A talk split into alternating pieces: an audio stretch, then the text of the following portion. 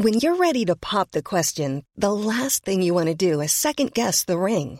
At Bluenile.com, you can design a one of a kind ring with the ease and convenience of shopping online. Choose your diamond and setting. When you find the one, you'll get it delivered right to your door. Go to Bluenile.com and use promo code LISTEN to get $50 off your purchase of $500 or more. That's code LISTEN at Bluenile.com for $50 off your purchase. Bluenile.com code LISTEN. Mom deserves better than a drugstore card. This Mother's Day, surprise her with a truly special personalized card from Moonpig. Add your favorite photos, a heartfelt message, and we'll even mail it for you the same day, all for just $5. From mom to grandma, we have something to celebrate every mom in your life. Every mom deserves a Moonpig card. Get 50% off your first card at moonpig.com. Moonpig.com. Quality sleep is essential. That's why the Sleep Number Smart Bed is designed for your ever evolving sleep needs. Need a bed that's firmer or softer on either side? Helps you sleep at a comfortable temperature? Sleep Number Smart Beds let you individualize your comfort so you sleep better together. JD Power ranks Sleep Number number 1 in customer satisfaction with mattresses purchased in-store. And now save 40% on the Sleep Number limited edition Smart Bed for a limited time. For JD Power 2023 award information, visit jdpower.com/awards. Only at Sleep Number stores or sleepnumber.com.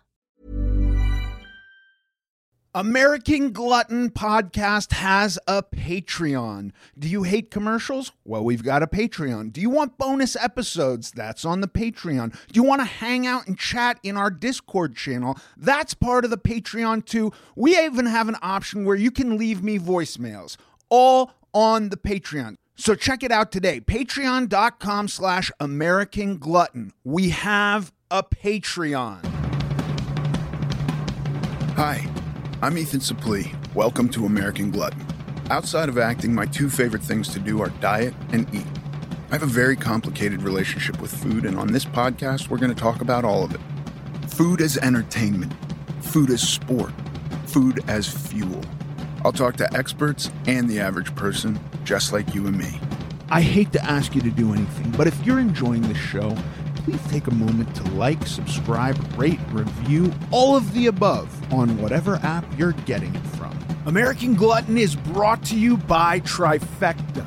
Benjamin Franklin said, If you fail to plan, you are planning to fail. And he couldn't be more right. One of the biggest issues I've had in dieting over the past decades has been I didn't do enough diligent meal prep. I didn't have what I needed to hand when I needed it. As soon as I got that straightened out, it all went better.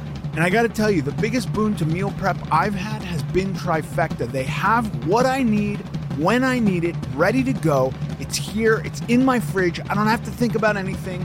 I know when to eat, I know the amount. Boom, done. Wham, bam, thank you, ma'am. Trifecta has literally changed my life. Go to trifectanutrition.com slash American Glutton where new customers can save up to 40%. Again, that's trifectanutrition.com slash American Glutton. Today on American Glutton, my guest is Chris Kresser. He is an educator and clinician in the fields of functional medicine and ancestral health, and the New York Times bestselling author of The Paleo Cure and Unconventional Medicine. I really enjoyed my conversation with him, and I hope you do too. Chris Kresser, welcome to the American Glutton Podcast. Ethan, pleasure to be here. Thanks for having me on. Dude, so for for me, my my entire life, since I was a little kid, um, I I was put on diets at a very young age, and and I there was like kind of an evolution there where um I, I didn't really know what was happening, but my mom would put me on these diets, and and the and the initial intention was get this guy to lose weight, right? And at some point, she kind of went like, well, nothing's working, so it must be something else. And I was put on every different variation of a diet, and I, when I finally wanted to lose weight, um, I had to get really, really strict and responsible. Now, I say that, but I know that many people do diets for different reasons. So I come into looking at the way people eat and go, that guy doesn't need to lose weight. N- not always realizing that the context, I have no idea what the context is. Somebody might want to lose weight. You know, I, I had a friend who was very lean who went on this diet and and I could not understand it. And then eventually his eczema cleared up. And so I really want to talk to you about the the the various reasons because I, it's hard for me sometimes to step out of my own small bubble of reality and go like I see in America just like what to me looks like a lot of horrible choices, right? But they're horrible choices for me because they make me fat and I don't want to be fat. And I, I just am not dealing with a lot of the other stuff that sometimes I think about it in this way. Many people wear obesity in different ways, right? Like somebody could have super high cholesterol or uh, bad lipids, and that's something they have to deal with, but they don't show uh, adipose tissue in the same way that I do, or inflammation, or eczema, or all these autoimmune diseases. And I suspect that a lot of it is caused by diet. Yeah, that, I mean, there's a lot to unpack there. So sorry. Um, yeah, I want to fucking no, hit you with all of it right off the top. It's a good, it's a great start though because you know 70 percent of Americans are overweight now, and and over 40 percent are obese according to CDC, which is just insane if you think about it. I mean, th- those are that's a terrible trend, and it's just getting worse every year. We're not stopping it. We're going in the wrong direction, and going back to your childhood, I treat a lot of kids in my clinical practice, and you know many of them are overweight. And we're seeing more and more kids who are overweight now. Kids who are being diagnosed with type two diabetes at age eight years old. You know, I mean, it's it's just crazy, right? So my my belief, my perspective is that one of the biggest driving factors of weight gain and obesity is that we are overfed, but we're undernourished. Right. And uh, there's there's actually a, a, scientific theory about this called the protein leverage hypothesis, which holds that if we don't eat enough, you know, really good quality protein, we'll just keep eating carbohydrates and fat, um, and you know, because to, to compensate for that, essentially, to try to meet that that basic protein needs. I think there's also a nutrient leverage hypothesis uh, at work, which is if we're not getting enough of the essential vitamins and minerals like B12, folate, iron, magnesium, et cetera, these are these are you know the body needs 40 micronutrients to function properly. If we're not getting enough of those, we'll just keep eating you know calories that's, in that's the attempt super, to get that many nutrients. That's super interesting. I I come from I seem to have women in my life who are obsessed with vitamins. My mother started; she was very into vitamins. Uh, and then I got into drugs. And so it became like a tablet has to make me feel a certain way or I don't trust it. Right. And now I have a wife who's super into vitamins too. And so my experience has been like she hands me a handful of vitamins, I take them, I don't experience anything and I lose trust in it. However, my diet becomes so fixed and rigid that after a certain point, I do feel run down and start to go like I'm missing something because I I probably don't eat enough vegetables and and then I don't get enough out of it. So I take like athletic greens or something like this, and suddenly I feel better. And so I, I believe, you know, it's hard for me to to just trust in I'm taking a tablet every day and I don't yeah. experience any relief. But I know that when I take magnesium, I feel better. And I know that when I eat more vegetables or get or have uh, something that has the nutrients that the vegetables are missing, I feel better. So I I I, I believe there's some truth to that. And I saw a, a map recently that showed um, America uh, and it was all color coordinated America of 1990 and America of today, and it showed the rates of obesity. And it's insane what's happened just since 1990. How how yeah. how big or how overweight America has gotten in the last 30 years. and not just overweight, like the chronic rates of chronic disease are skyrocketing as well. So we, we know now six in 10 Americans have a chronic disease and four in 10 have multiple chronic diseases. And that's just going up as well. Now 35% of kids have a chronic disease, and that's up from just single digit percentage back in the 80s and 90s. So we're talking about big changes even in our lifetime. And it's it's a huge concern because those diseases destroy our quality of life. You know, make our life ob- subjectively and objectively worse. But they're also threatening to bankrupt the, the healthcare system. You know, if, if the current trends continue, some projections suggest that by 2050, our healthcare expenditures will bankrupt the United States. You know, essentially, healthcare expenditure will take over the entire federal budget. We won't have anything left for defense, education, et cetera. So we're we're not talking about just an individual problem here. We're talking about a, a broad scale societal problem. And what you said about nutrients and just you know whether you're talking about getting them from food or supplements, I think both are important it is a problem because in, it, it can take years for nutrient deficiencies to fully develop. And so we can't expect that if we make a dietary change, we're going to see all those, you know, effects of nutrient deficiency disappear overnight. It's right. going to take months, many months to replete uh, adequate nutrient stores. Actually, some st- there was a study just published uh, a couple months ago on multivitamin use in the elderly, and it showed that they steadily improved over a two year period. Their cognitive function improved. They were less likely to have memory lapses or issues that, you know, a lot of older adults experience with cognitive decline. And it took about two years to reach the full improvement. After that, it plateaued. So that's a really good example of how um, these nutrient deficiencies develop over time and it takes a while to reverse them. And you're not going to feel like, in one day like oh my god it's all better yeah no i know it, it, it it's slightly counterintuitive the other thing that's so uh, counterintuitive is um being overweight and yet nutrient and like micronutrient mm-hmm. deficient because you know, I, I look around and there's some part of me that wants to imagine that in America, at least, we're all kings, right? If you're, you know, for for the history of mankind, it was like if you were overweight, you were part of the elite of the elite, and that was like one of the big struggles that you'd beaten. And now to to be able to to have that, but also be sick because of it, and and and not getting everything you need because of it, it it. it it is a, a kind of a perspective shift that's difficult.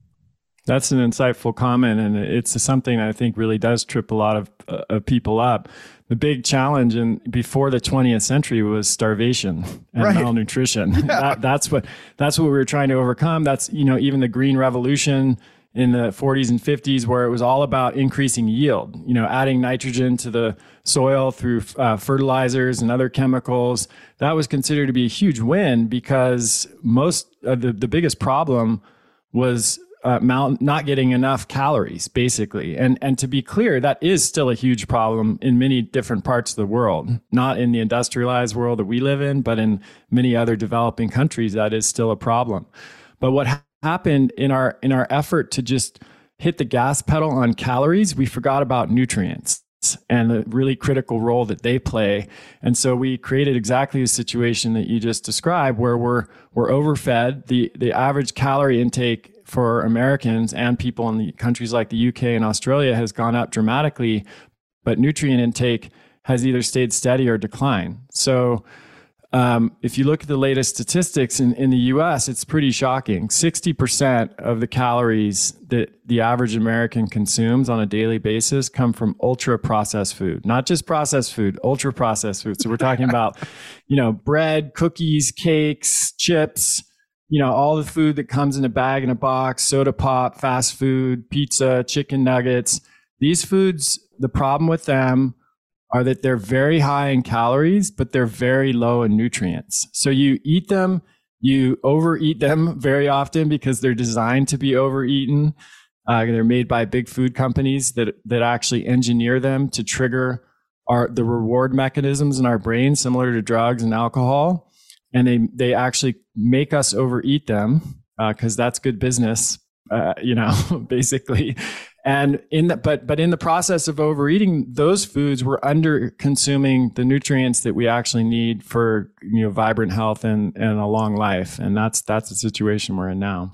So is is there any diet possible that allow like that would allow someone to escape um, to get all the nutrients they need but escape taking supplements I wish the answer, I wish, you know, when I started my career 15 years ago, I would have said yes. And uh, I've changed my view over the course of that 15 year period for a few reasons. Number one, I, I've treated thousands of patients and I test every single person who walks through the door for nutrient status. And I can literally count probably on two hands the number of people who are not nutrient deficient. Wow. At least, at least one, but often several nutrient deficiencies and my patient population is not the average joe. You know i'm generally treating people who are re- pretty sophisticated in their understanding. They're already on a healthy diet. They're doing a lot of the right things. And for me to see that uh, almost all of these people were struggling with nutrient deficiency was a huge wake up call. And then that's what caused me to dive into the scientific literature. And I've read probably every paper on nutrient status and nutrient deficiency that's been published in the past 10 years and what you can see, and, and these statistics are all publicly available, is you know according to like to the Linus Pauling Institute, who's one, uh, which is one of the most august institutions that tracks this stuff. Um, you know, you've got 94% of people deficient in vitamin D, 90, 90 over 90% deficient in choline, 89% deficient in vitamin E.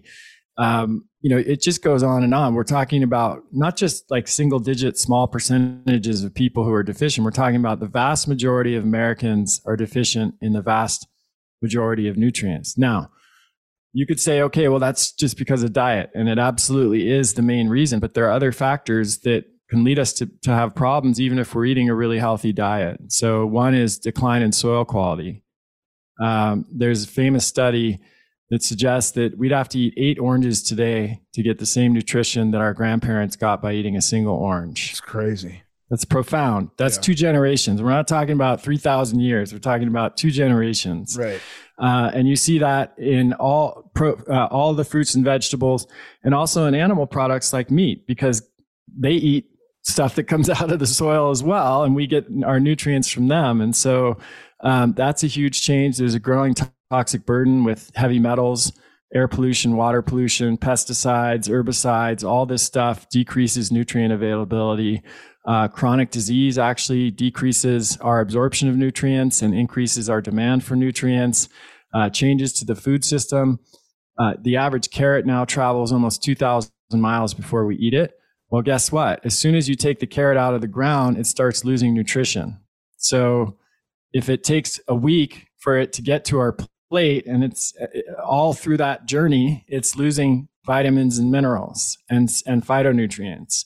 So to answer your question i absolutely think that a whole foods nutrient dense diet and this could be a lot of different variations. Could be paleo could be a low carb diet could be a mediterranean type of diet. All of these diets feature real food you know so that's that's absolutely the starting place and the foundation but because of these other factors now, I no longer think it's possible for most people, unless they're being extremely vigilant, which I is very rare in my experience, even with people who are motivated. I don't think it's possible to do it with food alone. Yeah, m- most of the people that I am in close contact with who who are at the uh, pinnacle of health that as I would look at them are taking some kind of supplements. And so I, I and and and I have an aversion to supplements, and I, I believe it's because as a kid they were kind of pushed on me, but they were pushed on me in um, conjunction with these diets that I didn't want to do, and so it became this like thing of like get that away from me. I don't want any part of this. But um, I, I recognize that that I eat mostly a whole foods diet, right? My my um I will actually look for uh ca- calorie light foods to eat as a treat. Um that that I'm that I recognize I'm not getting anything from except some kind of banal pleasure. Right? So I'm getting this taste and the sensation of chewing, and then I feel something in my stomach, but I don't want to receive anything from it. And um, I, I feel better when I take some supplements now, and it did take a while. I also think that there's some weird thing to the time where when I was eating garbage for the most part, uh, I felt crappy all the time and didn't even recognize it. Like, couldn't recognize the effects that these foods had on me until I got them really out of my system. And then when I had them again, I would feel almost hungover. And that was for me this kind of like, oh, maybe there is something to this food is is is having a, a an adverse effect.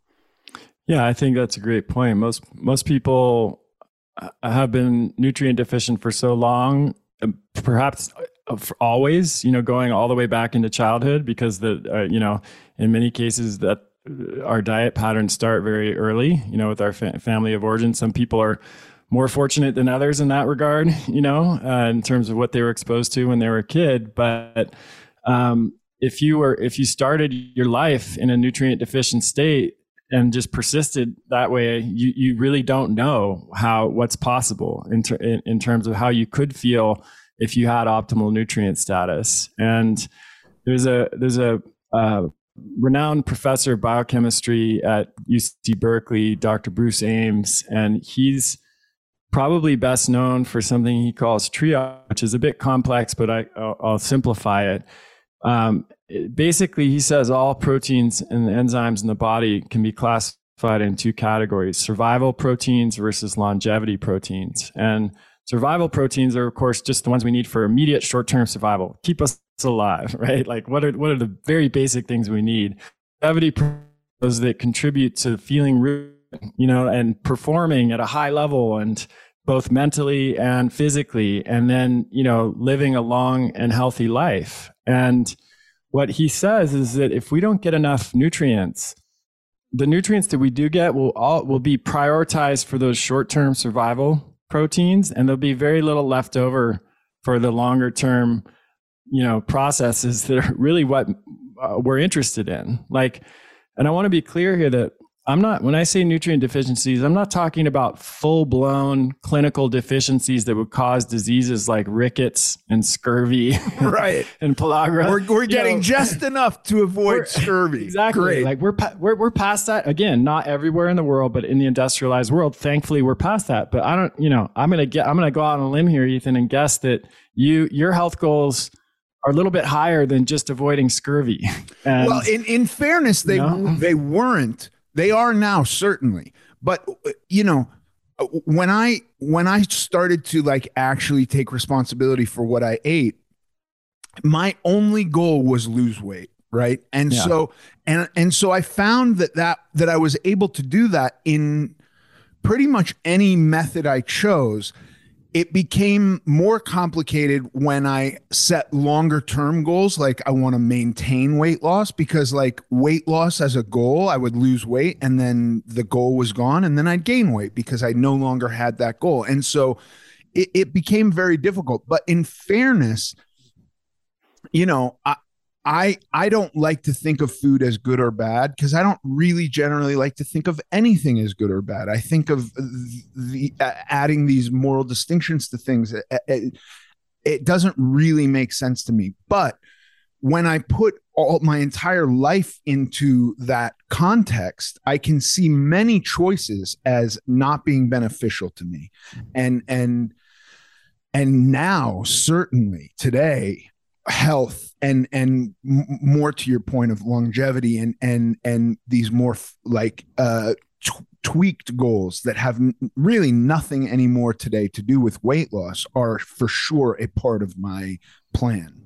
Right. Yeah. And mine too. And probably most people i talk to if i sit them down and say hey you know do you if if the choice is like just avoid scurvy and rickets right. and like ba- barely barely get by and die at a pretty early age and miss your grandparents you know get or your grandchildren getting married and all would you choose that or would you choose you know living a long healthy life where you maintain your mental and physical faculties until you know basically the day you die in your sleep like Yeah. most almost everybody's going to choose that that latter um, path and but it's interesting because unless you really make it explicit like that we can kind of go on autopilot and make choices that are actually leading to that other outcome. Yeah. it- you know because like you've pointed out all along there's just a lot of unconscious stuff that happens. And if nobody sits us down and actually asks us that question very explicitly like what do you want? What is Yeah. your goal? Like how, how do you want things to end up? Where do you want to be in a diaper in a wheelchair for the last 10 years of your shorter life or do you want to be out you know hiking and and you want to be enjoying your grandkids or even your great grandkids and do you want to be able to hold it have a coherent conversation with them and you know like be able to show up in that way? Like most people are going to say yes to that but a lot of people don't realize that the choices they make around their diet and, and their nutrient intake are exactly what's going to determine which of those paths they end up on Hundred percent. Yeah, I I, am a sober guy, and and it took a lot for me to get sober. I've been sober for a long time, but um, that was kind of a, a hurdle I had to cross even before I could confront my weight. I, I wasn't even thinking about my weight, and so I I I do think about this universe in in a similar way, and so. Uh, the problem I sometimes come to with all of this is like if if you got a guy who's 500 pounds and you go let's handle every little minute detail in your life right now sometimes that can be so overwhelming that it collapses upon them and they go like well i can't do any of it. So for me it was important that like the evolution that i had was okay handle weight. And then once weight is handled now i can get into all these more specific things. You know when i went into rehab the last time i went into rehab multiple times but if if you had said like we're going into rehab because you're going to die from the drugs you're doing. But while you're there we're also going to handle weight and cigarettes and your sleep and you're going to get an exercise. I don't think i make it. I think it's like what are the orders of magnitude? What what where are my priorities? That said um I, I would recommend to anyone like if if you're if you're overwhelmed by all of this and you want to make one change just start shopping at the uh, outer perimeter of the grocery store don't go inside if you just make that change i think that that will be beneficial Yeah, we have a very similar heuristic there. I say if it comes in a bag or a box, you probably shouldn't be eating much of it. So Right. It's, it's very similar to what you're talking about. Shop at the outside and eat as, as little as, of stuff that comes in a bag or a box. And and I do think that's that's you know there's the 80-20 rule is very much in effect when it comes to diet. Um, if you want to take it one step further, I would say reduce your intake of sugar, flour, and seed and seed oils. You know, the all of the stuff that's fried, basically. Right. If you if you knock out sugar, flour, and fried foods, and you just eat the stuff on the periphery of the grocery store, that's half the battle at least, because all those foods are going to be way more nutrient dense.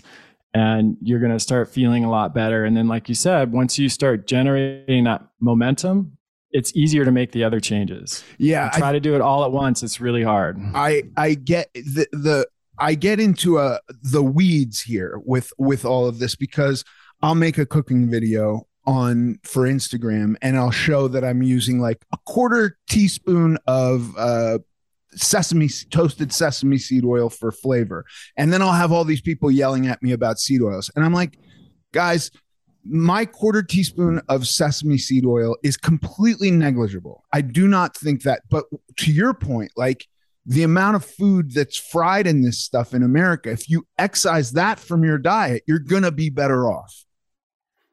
Absolutely. Yeah. I mean, and I, I, I think it's important to, um, to reiterate the 80 20 aspect of this. Like Right. there are other, there, there are lots of reasons that we eat food. One is, is to sustain ourselves and get the nutrients we need and be healthy.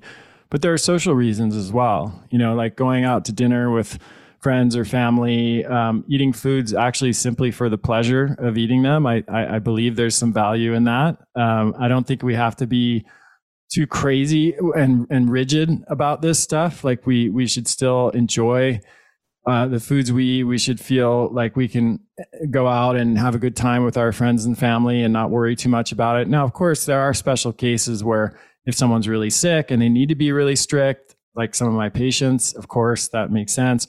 If someone's on a really focused weight loss diet and they and and, and they feel like any kind of cheating is a slippery slope, um, which is also sometimes true with drug or alcohol addiction, then that's fine. Not, you know, in, in those cases, 100 zero is probably a better idea. But ultimately, I think we want to get to a point where we have a healthy relationship with food.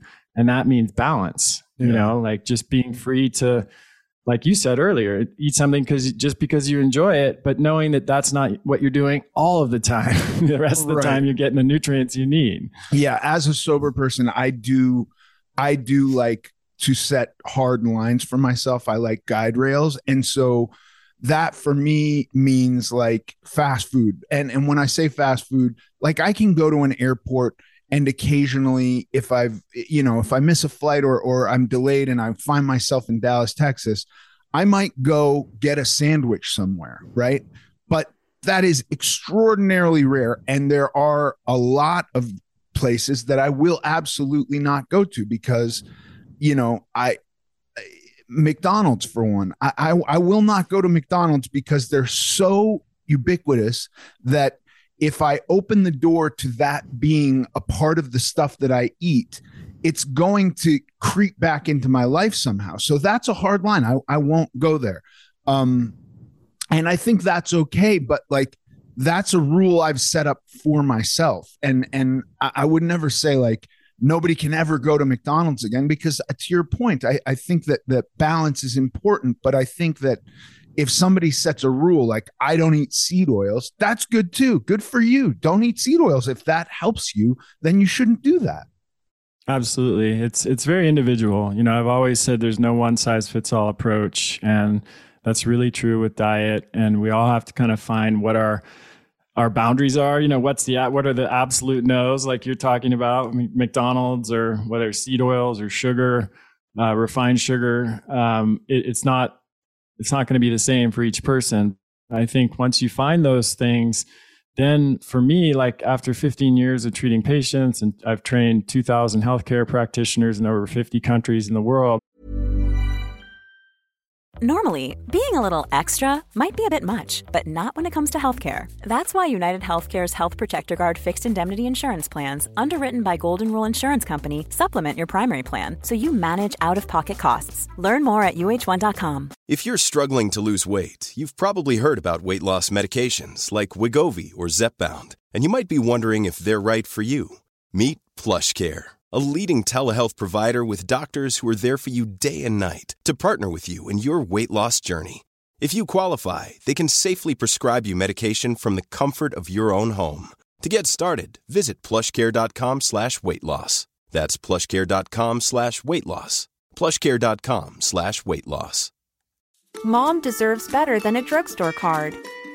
This Mother's Day, surprise her with a truly special personalized card from Moonpig. Add your favorite photos, a heartfelt message, and we'll even mail it for you the same day, all for just $5. From mom to grandma, we have something to celebrate every mom in your life. Every mom deserves a Moonpig card.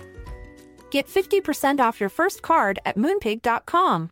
Moonpig.com. I was, you know, in the last few years, I was thinking, you know, there's so many choices that we can make on a day-to-day basis to that impact our health. And there's there's so much confusion. It can be so overwhelming. Uh, it's sometimes hard to get insight on like with lab tests and get the right help you know with from your doctor. And i wanted to have a way of really just like simplifying. What is one thing that pretty much everybody could do that would dramatically improve virtually every aspect of their health? Whether they're dealing with a chronic disease they want to sleep better they want to have more energy they want to get pregnant whatever the goal is, what is one thing that could help? And the answer was boosting nutrient intake. And that's it's it's what in, in, medicine is called a pleiotropic intervention. It means it has multiple beneficial effects and it makes everything better. So exercise is another good example of that. You don't exercise for one reason, usually. I mean, most people exercise for multiple reasons. They feel good when they do it. They feel good afterwards. It helps them lose weight or keep the weight off. It helps with their appearance and they want to look better. I mean, there's, it helps with their cognitive function. There's multiple different benefits. And I think boosting nutrient intake falls into that same category where it just makes everything better. Okay. Now with that, um, is it a broad spectrum? Is there one nutrient that most are lacking that we increase and we see a, a profound benefit in it? Like, is it a multivitamin? Is it a multimineral? What, or is it just generally you got to boost uh, nutrients? Yeah, it's pretty general. I mean, there are definitely some nutrients that are of greater concern. As I mentioned, uh, vitamin D, there's, uh, uh you know, over 90% probably aren't getting the optimal level. Calcium, vitamin A, vitamin E, um, iron, magnesium, zinc. Uh, those are all uh, really important. Those are essential vitamins and minerals. And then now there are, we know over the last 30 years, there's been a lot of research on what are called phytonutrients. Phyto be, means plant. So these are nutrients that are found in plant foods that are not vitamins or minerals, but they're things like bioflavonoids, which people have probably heard of, polyphenols, uh, lignans, fiber. These, these are really important. We can live without them, but we probably won't live very well without them. does the so, uh, does the anti-plant because there's a whole movement which baffles my mind. Carnivore that, that yeah, advocates, yeah, that, that is yeah. like plants are poisonous, and this whole thing. Does that drive you crazy at all? Uh, it it does a little bit for sure. I mean, so what I'd say about that is, I just want to recognize the fact that I do know some of my own patients and friends who've really benefited from the carnivore diet and it's been kind of a life-saving thing for them. These are typically people with pretty severe like autoimmune issues or other problems that haven't responded to anything else. And i think the benefit that people get is almost like fasting because when you eat only animal products it get they get absorbed very high up in your digestive tract and there's nothing left over uh, to feed harmful gut bacteria that are that are in your colon. And I think in a lot of these cases, people who are have really disrupted gut microbiota, and so when they when they eat only meat, it really gives their gut a, a, a rest or a reset, and that's what leads to the health improvements. And um, that's great, but the problem is that meat, animal products and plant products are rich in different nutrients. So animal foods are, are high in the essential vitamins and minerals like B12 and iron, zinc, like I mentioned before, whereas plants are really rich in um, those phytonutrients. So the carotenoids, the bioflavonoids, the polyphenols, the lignans, the fiber, the beta glucans, and those there's lots and lots of research showing that those are beneficial. Now, it is true that plants produce toxins to defend themselves. Um, they're diff, you know, plants can't run away and they can't they can't throw a punch. Right. Uh, least, they have no teeth so, to bite you back. they have no teeth. They, you know, there's some plants that actually do have those kinds of mechanisms, but um, you know, for the most part, plants are stationary and they needed to evolve a different kind of defense system. And and that defense system was toxic and is toxins but the dose makes the poison right so if even water can be toxic if you drink too much salt. of it, you can die yeah. salt can be toxic you can have absolutely. a fatal dose of salt uh, vi- iron is toxic if you consume too much iron you can your, your internal organs will literally rust there's a c- condition called hemochromatosis uh, that's a genetic disease where people store too much iron and it's fatal if it's not caught and treated. So uh, I think we need to like have a little bit more nuanced understanding of, of, of, this and and be honest with the fact that there's lots of things that we consume on a daily basis that are potentially that have that are toxic at high amounts but at small amounts are actually not only not harmful but beneficial so let me give you two examples one is is exercise, weightlifting. So what happens when you lift weights? If you lift to failure, you're tearing your muscle fibers down, right? You're you're you're basically tearing your muscles to the point where they don't work anymore. But what but what happens after that is that they, they is is called a hormetic response. So it that it's a fancy way of saying a positive adaptation. So you lift very heavy weights, then your muscles. This is an evolutionary response. When we lived in a natural environment where if your muscles failed, that could mean you would die. It, you know, if, if you're running away from a predator and, and, your muscles fail, you get eaten. If you're trying, you know, to lift something, it generally means it's for fitness and survival. And so the body's wired to, if you face that kind of challenge, to try to regrow the muscles bigger and stronger so that next time you meet, you lift that weight, you can lift it for more repetitions. That's how your muscles get bigger from lifting weight. So, I mean, you could look at that and say a weightlifting is problematic or toxic because it's breaking down our muscles, but that's obviously not the case, right? right. We can leverage that for benefit. This is Another a great example, analogy. I love this analogy. Yeah. Another example is anti what we call antioxidants. So we've all heard of these foods, you know, blueberries, resveratrol and red wine, etc. That's a bit of a misnomer because these compounds are actually pro-oxidant Mean is that they induce a little bit of oxidative stress in the body. But what happens is that upregulates our body's internal antioxidant defense system. And so it's it's like a little prod, basically, or a little prick that causes our own defense system to respond. And that's why those foods are beneficial. They actually are having a pro effect that improves our antioxidant response. So if you consume those foods in small amounts, as we normally would in a typical diet or drinking a glass of red wine or whatever it is, that has a beneficial impact. But if you go overboard and take, let's say, resveratrol at very high doses for a long period of time, then that will it will push past that hormetic positive adaptation and it will become a negative effect. Yeah. And that's that's what's happening with these plant toxins. So yes, plants have these toxins, but if we eat a normal amount of plants as human beings have done by the way for two, you know, millions of years prior to even when we were human, you know, like all the way back to hominid evolution, uh, uh, you know, we've eaten plants for a very, very long time. If they were truly toxic to us, that behavior would have been eliminated a long time ago. Yeah. Yeah. It, it, it, um, it drives me crazy simply because like in every version and and it's all anecdotal it's just been my experience in every version of diet that I've done I feel the best when I'm also having vegetables so I there's there's no amount of convincing that you know if somebody's saying like they're spraying the vegetables with poison which has been said too and it's like don't you know don't eat the poison that they've sprayed on the vegetables that's fine but the vegetables themselves always make me feel better. And and when i get super lazy with my diet and the vegetables fall out i feel like garbage.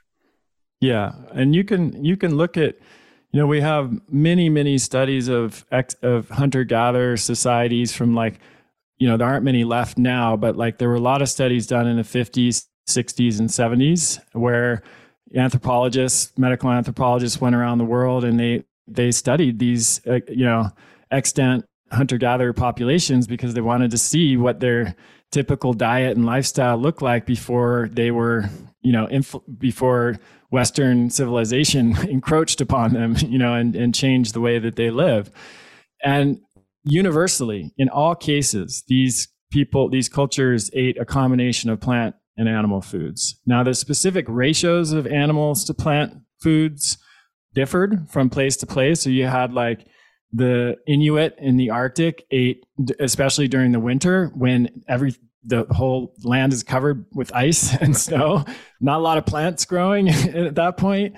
They'll eat mostly, you know, sea mammals. Um, but they would trade even during that time of year for plant, some whatever plant foods they could obtain, which suggests that those were still important to them in their diet. And then in the summer, when they had access to plant foods, they they would eat them as much as they could get them on the other side of the spectrum, you had groups in like Papua New Guinea and the, uh, the Tukisenta and, and the Kitavans in the South Pacific who ate a lot of plant foods because that was what was available. Mangoes, pineapples, you know, all the tr- tropical fruits and taro and yucca and these kinds of uh, starchy foods.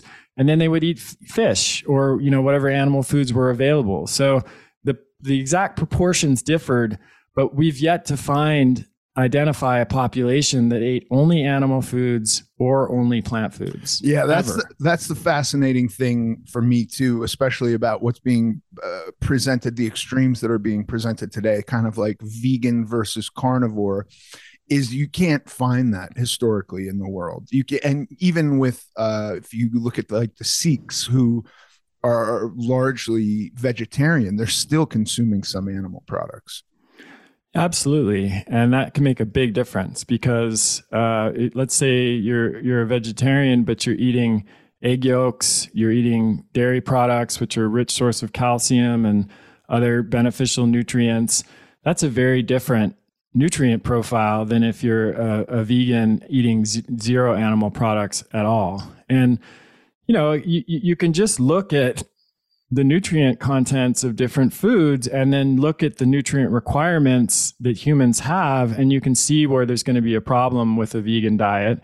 You know b12 calcium iron zinc long chain fat fatty acids like epa and dha that you find in seafood uh, fat soluble vitamins like vitamin a and d. These are all found ex- either primarily or exclusively in animal foods. And so if you're going to cut all animal foods out of your diet you have to have another way of obtaining those nutrients. And, you know, so I think the vegans that do best are the ones that accept that and then supplement accordingly. And I still think there are a lot of risks and challenges to, to doing that. But, you know, I know some vegans who've been able to pull that off just through like, you know, high level education uh, for themselves about what they need and, and a high level of vigilance and rigor about making sure that they're getting the amount of those nutrients on a day to day basis. But you know, I was a macrobiotic vegan myself at one point. So, I, and I've treated many vegans in my practice. I'm not coming to this from an ideological perspective. Sure. I respect people's choices. I'm purely coming to it from my experience as a clinician, 15 years and training thousands of healthcare practitioners, and then my own experience on a vegan diet. Um, it's risky. It can it be done well, and can someone maintain their health? Absolutely. Is it likely? Usually not.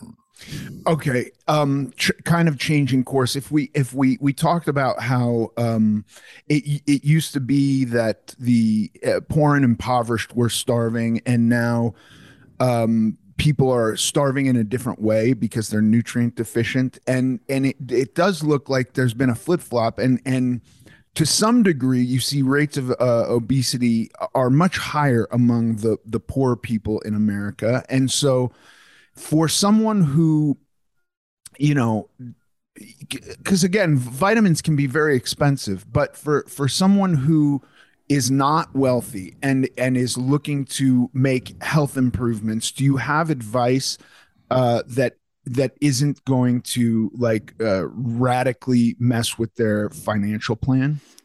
Yeah, I do. Um, and this comes from research that's been recently published in the past couple of years. So um, there's a, a, a, nutrition researcher named Ty Beal who I really like a lot. He works for a, an NGO that is dedicated to ending malnutrition around the world. So they primarily focus on developing countries, but believe it or not, malnutrition is still an issue. Going back to what you were saying about the US being kings in the US, that's true for some of us, right? But there's still a shocking amount of poverty and malnutrition, even in, in, in our neighborhoods here in the US. And so um, the question that they have tried to ask in their studies is where do we get the biggest bang for our buck from a nutritional perspective? Because as you know, a lot of these countries are very poor. You know, you, you can't say, okay, yeah, take five hundred dollars of supplements a month and eat ribeye steaks. Like that's just not going to fly in right. many of these places. So, um, what they they measured the nutrient density of foods, and then they considered bioavailability, which I'll just briefly explain. You know, if you look at a food label, you'll see a, a listing of the nutrients in that food. What that label doesn't tell you is that you're not going to absorb 100% of those nutrients that are listed. How much you absorb is determined by the bioavailability of those nutrients in that food. Uh, and that means how much do you actually absorb and how much can your body actually utilize when you eat that food. Let me give you an example how this differs from, you know, plant to animal foods. And this is another reason why people can get in trouble on, on purely plant based diets. The bioavailability of calcium in spinach is less than 5%. Whoa, I didn't know that. I always thought spinach was a great source of calcium. Well, that's what everybody says, and that's what it says on paper. But if, if you if you uh, are eating calcium in spinach, you are only going to absorb a very small amount of that calcium. So the exact number would, would be that it would take 16 servings of spinach to get the same amount of absorbable calcium as you would get from one eight ounce glass of milk. Wow. Wow. The, yeah. And by, by, the way, I bet spinach. spinach. has some protein in it too, which I know is less bioavailable. It definitely. So dairy, you know, dairy products get a bad rap and, and they can be problematic for some people but the bioavailability of calcium in dairy is on the order of 30 to 35%. So that's six to seven times more bio, you know, more calcium that you'll absorb from a given amount of dairy products than you would from a given amount of calcium. The same is true for iron. So the form of iron that's in meat is called heme iron. And that is extremely bioavailable. You, you digest it and absorb it very well. The form of iron that's in plant foods is called ferrous iron, and that is pretty poorly absorbed. So there's studies that have shown that vegetarian diets reduce non-heme iron absorption by 70% and total iron absorption by 85%. So wow. if you're eating you're eating a vegetarian diet, you're going to absorb 85% less iron than if you're eating a, a diet that has meat. So it's, it's fascinating to me because I, I remember some uh, podcast or radio show which talked to the impossible people.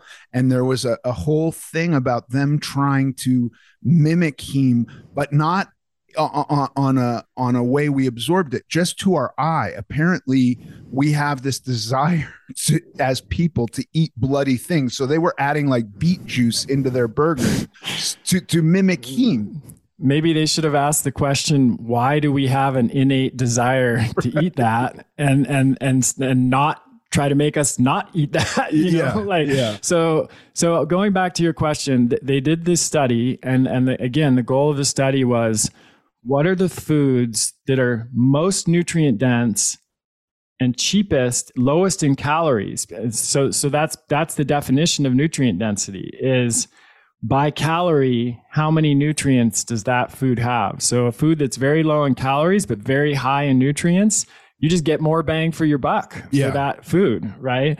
And then they quantified all of the foods based on their levels of vitamin A, folate, vitamin B12, calcium, iron, and zinc, which are the nutrients of the greatest concern around the world. In other words, they're the ones that most people tend to be deficient in. They're also the ones that can cause the biggest problems if you're deficient in them.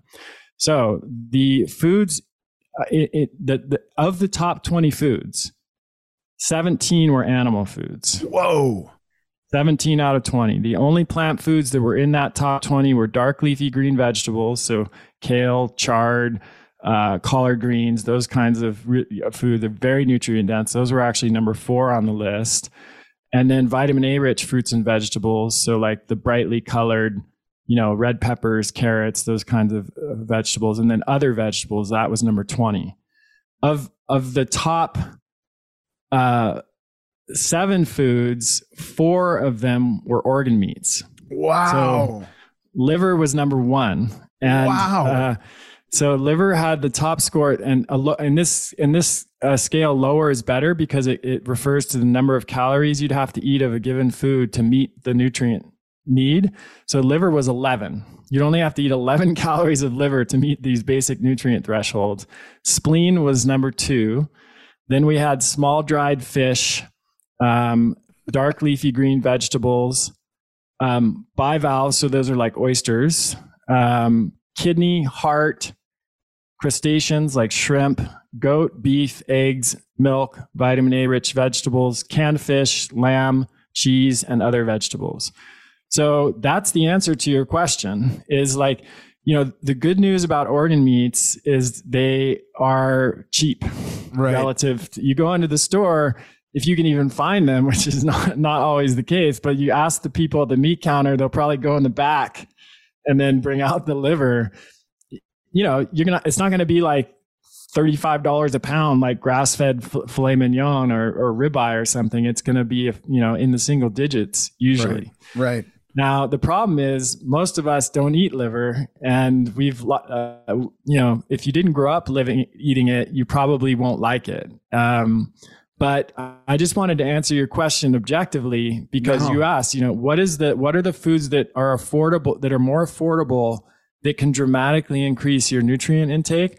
I would say eat shellfish, eat liver and organ meats, eat dark leafy green vegetables, and then, you know, eat beef and eggs and dairy. And you can get those if you go, if you do a farm share. For example, we buy our meat directly from the farm and we have a chest freezer.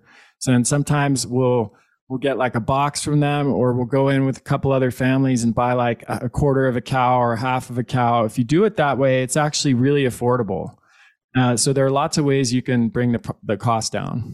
Do you think that there's any, uh, you know, lobster was a garbage thing uh, many years ago. People didn't want to eat that, and they would like get it and serve it to prisoners in the the Northwest and now it's like eh, you know this big treat for people having a lobster do you see any path towards america like hyper uh, focusing on organs and suddenly they're like the prized things i mean that would be kind of awesome well it used to be that way actually really? um, if you if you research this you'll find back be, before world war ii and especially especially in world war one around that time liver was considered to be a superfood. And that's why, you know, like my grandparents ate liver. And a lot of people who are old enough, who, you know, I, am almost 50, uh, that generation who was born in like the late 1800s or the early 1900s, they grew up eating liver. Uh, maybe some people listening have heard of cod liver oil. Um, sure. My dad grew up, take, you know, his grandma gave him cod liver oil when he was sick. Uh, well, that's a that's a fish liver, and the very nutrient dense, very high in, in, in vitamin A and vitamin and D and EPA and DHA. So this this um, has existed. This knowledge has existed even in our own culture up until really like the lat. I think after World War II, there was a shift away from organ meats, and then even the odd cuts like brisket, uh, chuck roast, oxtail you know, these are making a comeback now, I think. Like a lot of good restaurants you go out to will serve these cuts of meat now. It's not just, you know, boneless steaks. Sure. But um, those those were all very popular cuts uh, in the, in the early 1900s, and and people ate nose to tail. Um, and when you look at like uh, Native Americans, um, from you know prior to coloniz- uh, to to uh, Europeans coming to the U.S. Like some of the early accounts of their hunting methods showed that they would often throw the muscle meat to the dogs. So you know they would kill a buffalo, and the first thing they would do would be go right for the liver right. or the heart or the kidney, and the the organs were prized and the muscle meat which is you know where you would make the steaks from and the chops and things like that they would just toss those because they yeah. some they didn't have any scientific studies you know to, but they just had generations of trial and error and knowledge that told them that those were the foods that w- that were um, the best for them to eat. Yeah, I I grew up eating liver. Liver and onions is one of my absolute favorite dishes ever. Lucky you. Yeah, especially if you cook it in bacon f- fat. Oh my god, is it good? Um, I've tried so many times to make that dish for my wife and kids, or like a steak and kidney dish, and and they just will not um, will not eat it. But um, for anybody who needs uh, recipe help for this. There's a great cookbook that, uh, or two actually, uh, Fergus Henderson, a great British. Oh yeah, that's great. Called great book. called Nose to Tail on Nose to Tail eating, and then there's yeah. another wonderful cookbook called the Offal O F F A L cookbook, and and you can you can turn this stuff into delicious food. It, you know, I think for stuff like liver uh, if you overcook liver, it's it's terrible. It becomes like waxy and and not great. Um, and if you undercook it, it's a little gross too, in my opinion. So there are ways certainly of cooking this stuff that will increase its palatability. Yeah, and I, I would say also um, pate is Yeah. tends to be a pretty good like um, gateway. so I guess you could say like variety kind of meat. Um, and the there's uh Even when we're on a budget, we still deserve nice things. Quince is a place to scoop up stunning high-end goods for 50 to 80% less than similar brands. They have buttery soft cashmere sweaters starting at $50, luxurious Italian leather bags, and so much more. Plus, Quince only works with factories that use safe, ethical, and responsible manufacturing. Get the high-end goods you'll love without the high price tag with Quince. Go to quince.com slash style for free shipping and 365-day returns. Mom deserves better than a drugstore card. This Mother's Day, surprise her with a truly special personalized card from Moonpig. Add your favorite photos, a heartfelt message, and we'll even mail it for you the same day, all for just $5. From mom to grandma, we have something to celebrate every mom in your life. Every mom deserves a Moonpig card. Get 50% off your first card at moonpig.com. Moonpig.com. Even when we're on a budget, we still deserve nice things.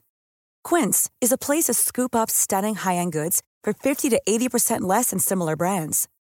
They have buttery soft cashmere sweaters starting at $50, luxurious Italian leather bags, and so much more.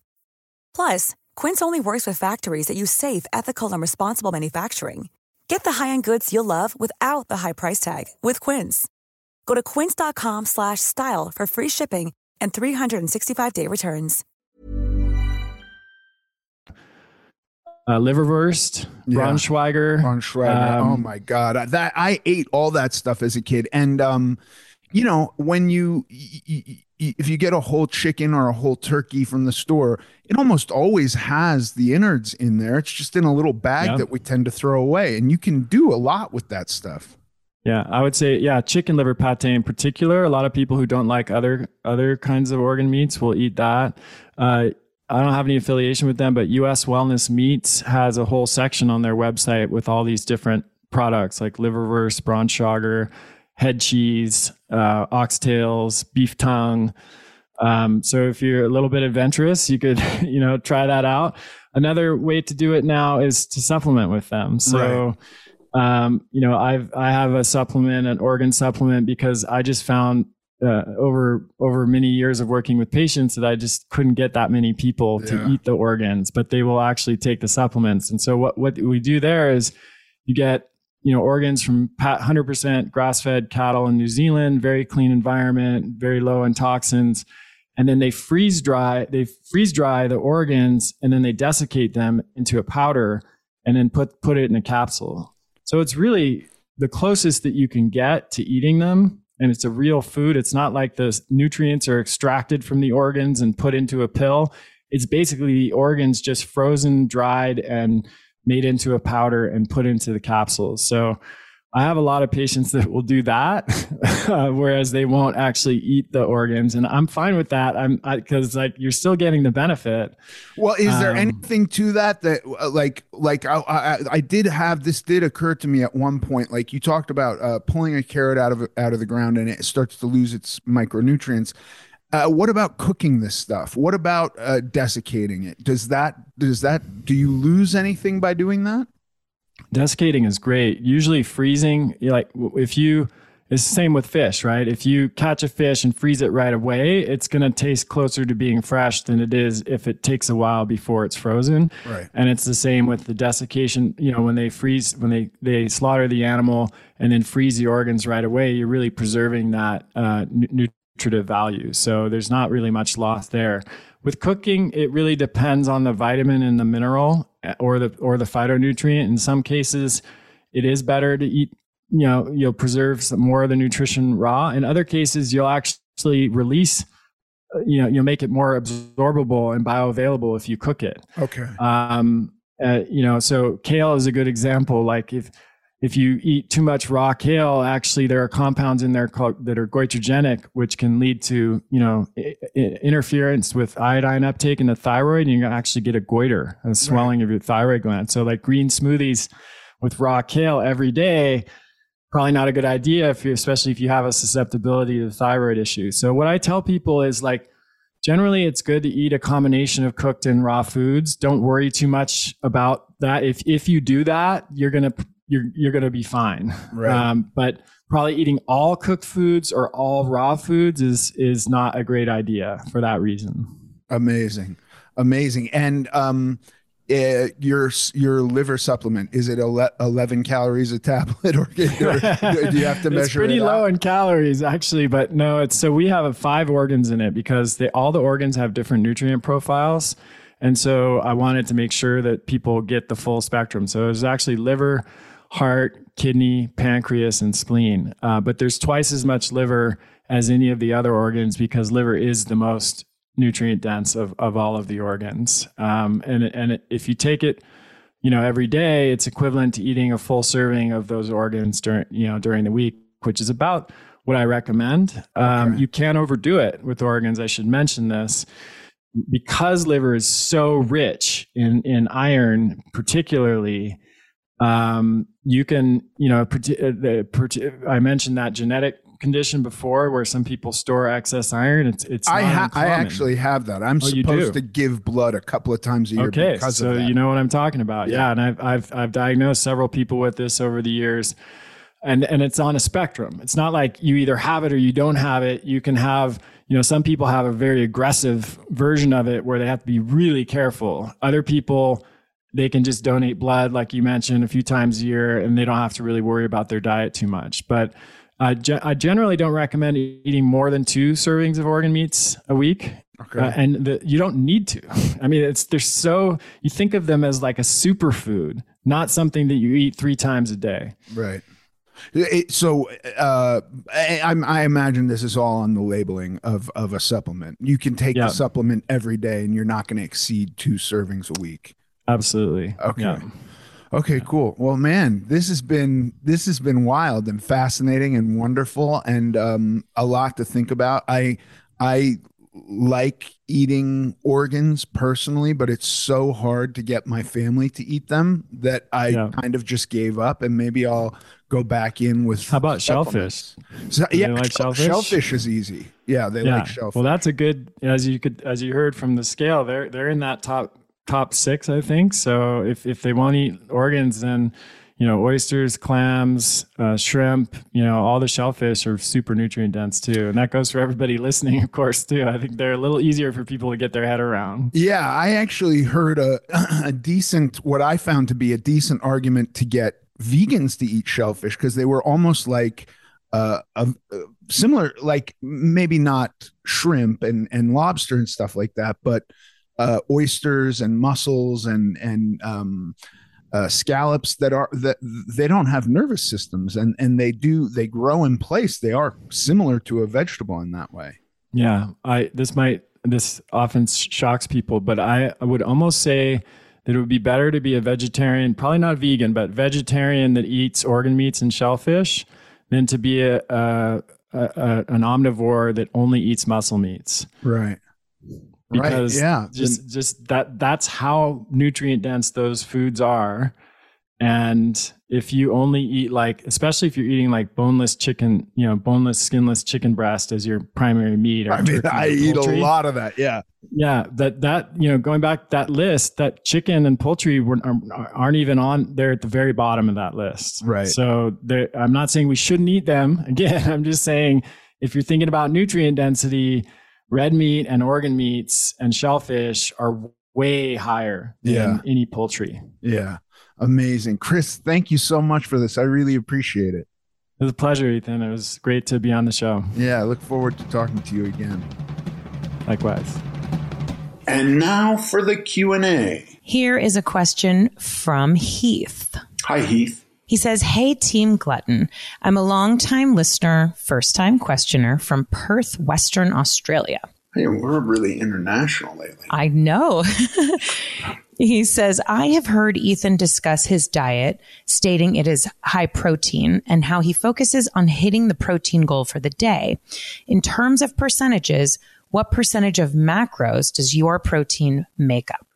I think it's like 45 or 50%. It's clo- close to that. I'd have to look. I have it written down somewhere, and basically, I'm on maintenance, and that eh, I'm not even thinking in terms specifically of macros. Like I'll eat approximately eight ounces of very lean meat, chicken, fish four times a day. And then that coupled with a whey protein shake in the morning and a casein protein shake at night. And, and I've, I've got my, my macros, but I don't know exactly what the percentages are. But would um so you said 40 45 is that pretty for people who don't know is that like a pretty 40, standard 45 50 45 50 I don't know what the standards are. You, you, know, there's people can do anything. You can go like, I, I think, like for me, it doesn't. It, you know, I can. It's it's very weird because I think um, the scale will reflect carbs more immediately, but I know that it's water, mm. and so if I had extremely low fat one day and upped my carbs a lot to balance everything out, and then I might see a reaction on the scale, but I, I would know that's just water because I've increased my carbs. So I've increased my body's capacity to store water. Um, and on the flip side, if I go high fat and low carbs, which is like basically my Sunday, I might see a little dip on the scale because I've decreased my body's capacity to store water because I've taken in less carbohydrates. Mm-hmm. Um, I don't know what the point of me telling you this is, but, but I don't, I tend to on maintenance not, um, you know, I try to eat pretty lean. I'm not having like salad dressings or butter or anything like that or eating cheese, but it's all kind of just this eight ounce thing. And that, that works for me. I don't know that everybody should eat two pounds of meat every day. Right. Know? Yeah, it, I mean, if I've learned anything from you over these years now of this, it's like, yeah, it's it's individual, and there's like definitely some general guidelines, and and also just how it is. Um, it could be a little confusing when you try to if you don't know anything about figuring out your macros and all these things. You know, it can be a little overwhelming, but if you just slowly go online, find a calculator, figure out your, you know, it, it, it's actually doable. I guess it's, it, you know, it totally is. I have gotten into way more eyeballing. So I'm not writing shit down, but I did write shit down for a number of years. But I'll give you a, for instance, um, I'm in a strange town right now that I'm not familiar with. So I go to the store and it doesn't necessarily have exactly everything I'm used to having. So I'm used to a um, 96 slash 4 ground beef mix, which is 96% lean, 4% fat. And that I'm happily eating, uh, you know, I can eat eight ounces of that four times a day. And then I know the amount of carbs I have literally with like, I could have a cup of rice at every meal and it's fine uh, in this town, I can't find that. The leanest ground beef I can find is 90 10, which is a way bigger shift. So I'm getting less protein and way more fat. You know, not way more, but a, a, good, a good, amount more, right? It's mm-hmm. not 80 20, but 90 10 is a good deal more fat. So now I've got to kind of reduce some of the carbohydrates I'm eating because I'm not totally used to eating this kind of composed meal. Does that make sense to you? Yeah, 100%. 100%. So it's like a, a little bit of a, um, what is that word? I don't want to, uh, it's like not balancing, but yeah, like constant re, it yeah. could be a rejiggering, you know? And I, I think that people hitting some baseline for protein, that's a good idea. I don't, I can't think of anybody that that's not a good idea for, right? Mm-hmm um, people talk about the bioavailability, uh, bioavailability of protein from animal products, but like at the end of the day, if you're a vegan or a vegetarian or something and you're having like pea protein or soy soy protein or something, hit your protein targets however you do that, and everything else is kind of um, less important as long as you're not exceeding your daily totals, right? For mm-hmm. calories. Um, but I think that the thing that has helped me is I, have never, I, you know, as long as you're getting, I think like 10 to 15% of your calories every day from fat, you're fine. So you don't actually need more than that. And so you can't go to zero on fats, but you can go to zero on carbohydrates and be fine. And so, like, it's really, there's a lot of room there, I think, for individuals to figure out through trial and error what what is the best ratio for themselves. So I'm somewhat hesitant to talk about exactly the amount of calories I eat and exactly sure. the proportions because I don't know that that matters to anybody else. That's me playing with it a lot and going like on days that I'm in the gym, I, I feel better when I have more carbs and less fat. Mm-hmm. And on days when I'm not in the gym, even if it's just psychosomatic or uh, some kind of like weird emotional glitch where I know I haven't been to the gym today, that's basically every Sunday. I haven't exercised there's to possibly be a bump on the scale tomorrow if I eat carbs because I haven't sweated all really. Then I reduce my carbs and have more fat just to avoid that, maybe even, right? And also, yeah. I, I start to, by the end of the week, start dreaming about ribeye steak. So I want a little bit more fat. And so that's what's been workable for me. And anybody can do that, but they should portion it appropriate to their body um, and also, I would suggest playing around with it and going like, if you go super low fat and don't feel good, up your fat, reduce your carbs a little bit. If you go super, you know, high fat and don't feel great, then you can, you know, balance it out. You can figure all this stuff out for yourself, which I think is a, a, a better way to do it than just going like, you know, this doctor said to eat exactly in this proportion. And, you know, unless the doctor is saying that for a reason and looking at your blood and looking at your your body and going like, well, here's what I think is beneficial about this and try that out and see if it helps. And if you're trying to lose weight, see if you lose weight. And if you do and you feel great and it's not super hard, then that's what you should do. Yeah. That's awesome. Yeah, I don't know why I called that a doctor. Doctor was maybe not the right person. If your aunt says you need to do keto, um, or whatever, you know, name your random friend says yeah. you need to go low fat. Um, I still think protein's super important. Uh, and and so long as you're getting the amount of protein you're getting and you're not exceeding your daily total calorie intake, it doesn't really matter, in my opinion. As long as you're the one thing I know you cannot do is go to zero fat. Right. But if you're right. eating animal products, it would be virtually impossible to do that anyway. Yeah. Yeah. Thank you for that answer. And thank you to Heath for the question. Thanks, Heath. If you have a question that you would like Ethan to answer, please email it to us at AmericanGlutton.net.